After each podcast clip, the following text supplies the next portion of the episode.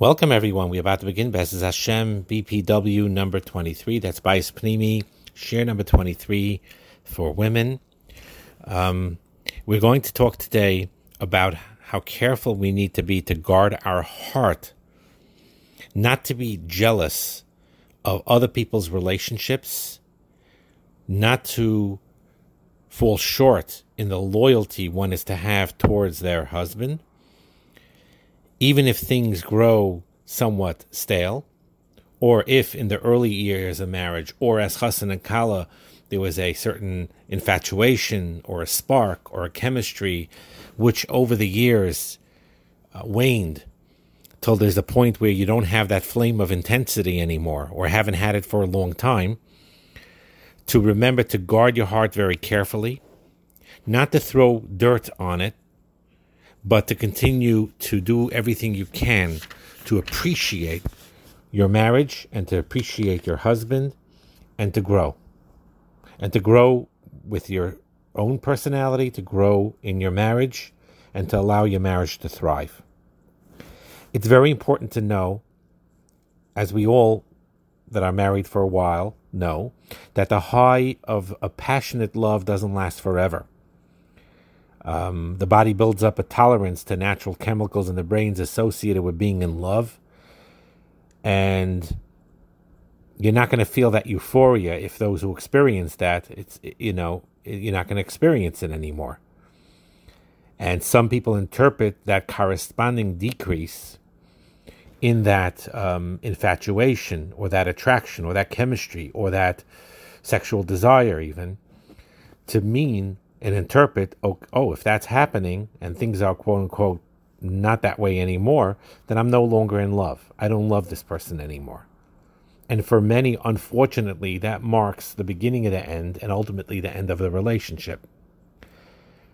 It, this happens so much in secular culture, but it happens sometimes within our frum community as well. However, what's very important is don't put an end to love the way it really is, but transition.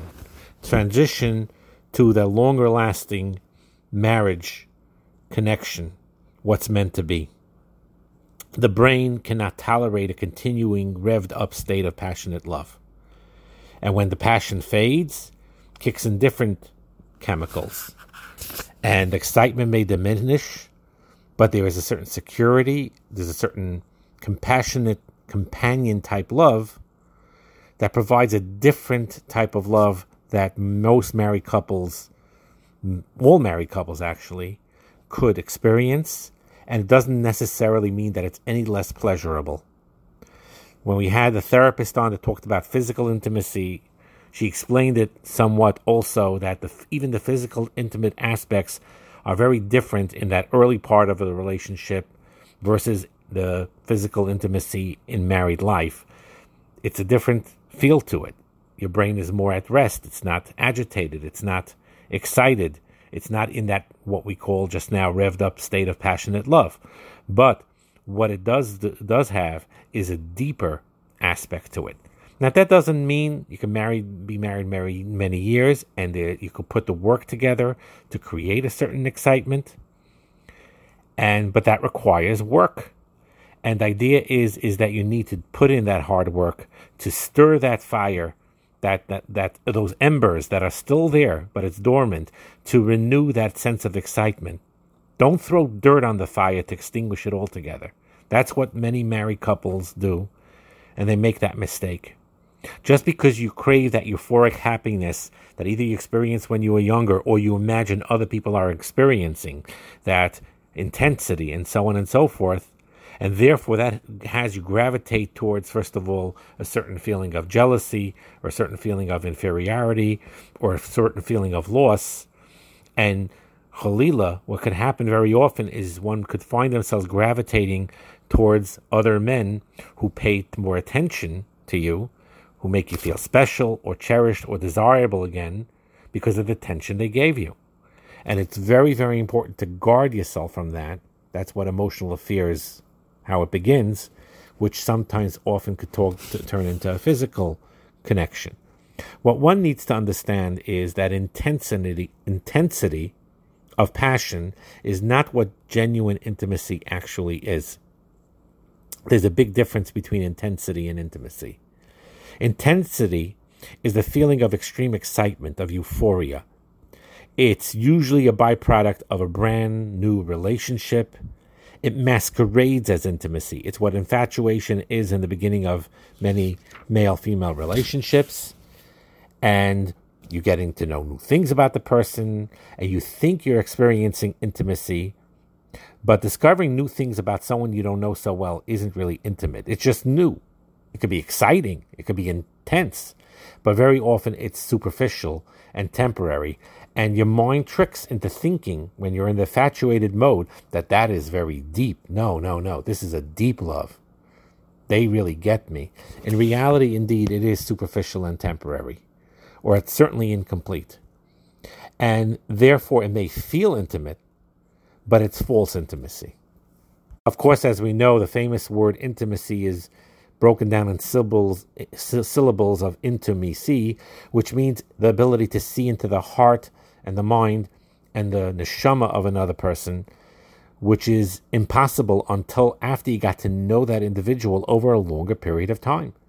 And, and that comes only after that intensity wore off already. And now you begin to see things that other people can't possibly know unless they actually live with the person day to day. And that is why very often we experience issues, whether it's in the physical, intimate aspects, emotional, relationship, because what happens very much is that many husbands are very loyal, very faithful, and very generally good to their wives, but because that excitement factor has gone down, there's a certain disillusionment or a certain feeling of distance or a certain even disdain, unfortunately. And it's very important to start appreciating the person and to work together on indeed trying to not to throw dirt on the fire, like we said, that's there, to extinguish it, but to flame it, not with false intensity, but with something real. And real intimacy doesn't happen automatically. This is one of those things that people have in their heads that if the spark goes out and they say, all of a sudden, I married the wrong person or I don't love them anymore, in reality, it's none of that is true. It's very simply the fact that now that that excitement went down because of natural chemicals in the brain, now it takes work to develop it. It takes time, it takes effort. Relationships only grow and blossom when we nurture them, when we feed them, when we intentionally take care of them with a with a diligence, being being very careful and guarded and working with each other in preserving it. And that's an extremely important thing. It for example, if you're offered, someone offered you in the place where it grows strawberry plants for a garden, and they give you the plants, and you put it in, put it in, in you begin watering it daily, but for about four days, and then you forget about the plants, and you neglect them for a few weeks, all of a sudden weeds and insects and dehydration kills them all within that short amount of time. You wanted those strawberries, but you didn't want them bad enough to tend to those plants properly. So you were passionate. Wow, strawberries, I'm going to have, but you weren't committed to it. That muscle is similar to the dynamic many of our marriages have. That it it, it, it, it disappears almost as quickly as, as that, those strawberry plants we just talked about. Most marriages, or many marriages, some marriages, start off passionately with high goals, ideas, honorable mentions, high expectations. But if a couple, husband and wife, is not committed to the routine care, to the maintenance of their relationship, which requires hard work, and sometimes it's not so romantic, that hard work. But love fades after that if you don't put the work in, and eventually does indeed, you know, wither. Doesn't have to be that way. It does not have to be that way. The initial passion in a relationship can wear off, But if the commitment remains strong and remains strong as ever, then it could grow into a committed love of a long term, everlasting, extremely deep aspect. And I'm not going to get into the physical, intimate aspects now, but many are made, the ones that have real good marriages, that the mar- that the intimate, physical intimacy that they experience when they're 45, 50, are as much deeper, more enjoyable, more satisfying, both to the body and to the soul, than when they were 25, even though technically, on a phys- physical level, the sex drive was much higher then. But it's not necessarily connected with that because there are other factors in there too, as we talked about in the past, on the emotional end and on the spiritual end. So that is an important concept to understand, to realize not to um, be real, to, to not to be unrealistic about the connection between you and your husband, and to recognize that there is it is natural for the excitement to wane, and it is important to put in that hard work to strengthen that connection again as a real, deep, long term relationship connection. Part of that work that we're talking about that creates this closeness is simple things with words, the way we talk, and how to be careful about it. Mentioned several times in the main group, Harapam Zechatzadik always used to tell us Bachrim, that if we would be careful with the way we talk, even a, a 25% careful compared to the way we were careful as we talked when we were dating or as Chassan and Kala, a lot of marriage, marriages would be a lot better than they actually are now. To use your words wisely.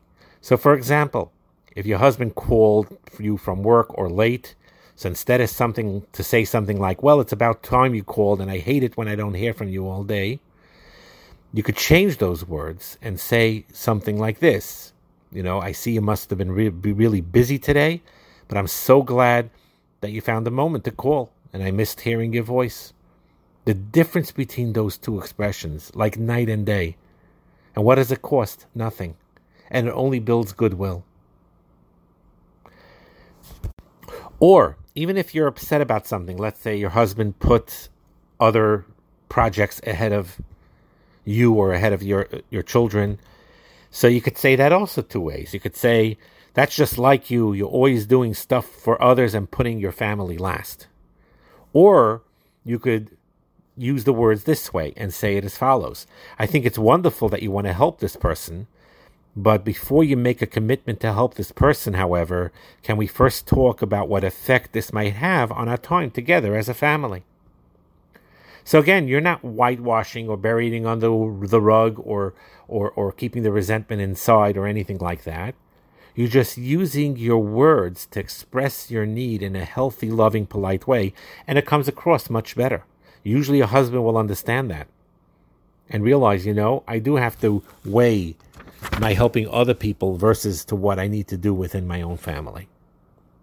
So those type of little, seemingly little things of weighing our words and the way we talk and to respond more positively has a tremendous, tremendous um, effect in the positive way to bind you together, to create that indeed that true intimacy uh, between you and your husband.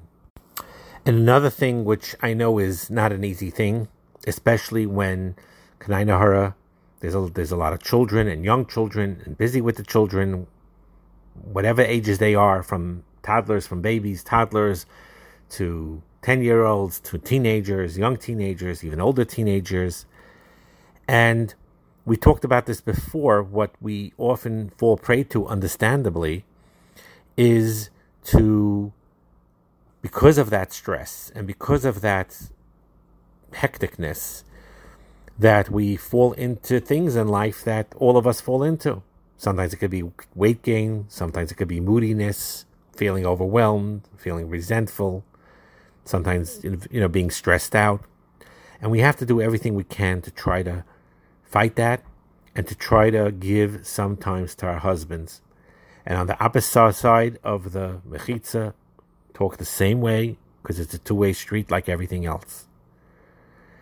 And it's very important, we talked about it in the main shiurim as well, to give him quality time, your husband, that is, as much and even more sometimes than your own children. We talked about in the main shiurim very often that sometimes we feel guilty. Let's say we have even a seven year old, eight year old, 10 year old, and a husband and wife decides they're going together on vacation for themselves to have quality time themselves. And they feel guilty. And sometimes even the kids may feel short term wise, you know, like sort of like abandoned, even though they're going to a friend or a relative, but they feel a little left out. But you need to see the long term picture. It's the biggest matana you could give them the healthiest and greatest matana you could give your children is the strong connection that you have with your husband. And that's one of the biggest brachas that you could give to your children. So temporarily displacing them or going away for a few days, quality time with your husband is certainly worthwhile, not just for yourself and your own marriage and for your husband, but for your children as well. So we brought up three basic points in this shiur. The main nakud is really the first one, and to understand the difference between intensity and intimacy. And even if that passion goes down in marriage, it's important to put very hard work to develop that connection, to keep that fire going, which is deeper and more meaningful. That is really where the true, genuine intimacy is. And guard your heart against these false passions or false demyonos that could cause weakness in the marriage by looking outside and so on and so forth. We talked about the way you talk and use your words. And we talked also about giving, no matter how difficult it is, just like we talk on the husband side, the same concept, you know, that you have to spend quality time, husband to wife, wife to husband, and even sometimes to a certain degree at the expense of the children. Because long term, that is the biggest bracha you could give your children. When the two of you, they see their mother and father connected in a very deep way. That is what gives them life, what gives them comfort, what gives them hope, and it's the biggest bracha you could possibly give them, not just for their well being and safety and security of how they feel while they're in your home, but also as a model that they could model how they treat your your sons will see how properly to treat their wives by looking at your husband, hopefully who is behaving in that loving way. And your daughters, same, will look at you as a role model of how to treat your husband the right way. That will enhance your sons and your daughters' marriages after they're out of the house and they're married. And that is the biggest bracha you could give them. Bracha natzlacha.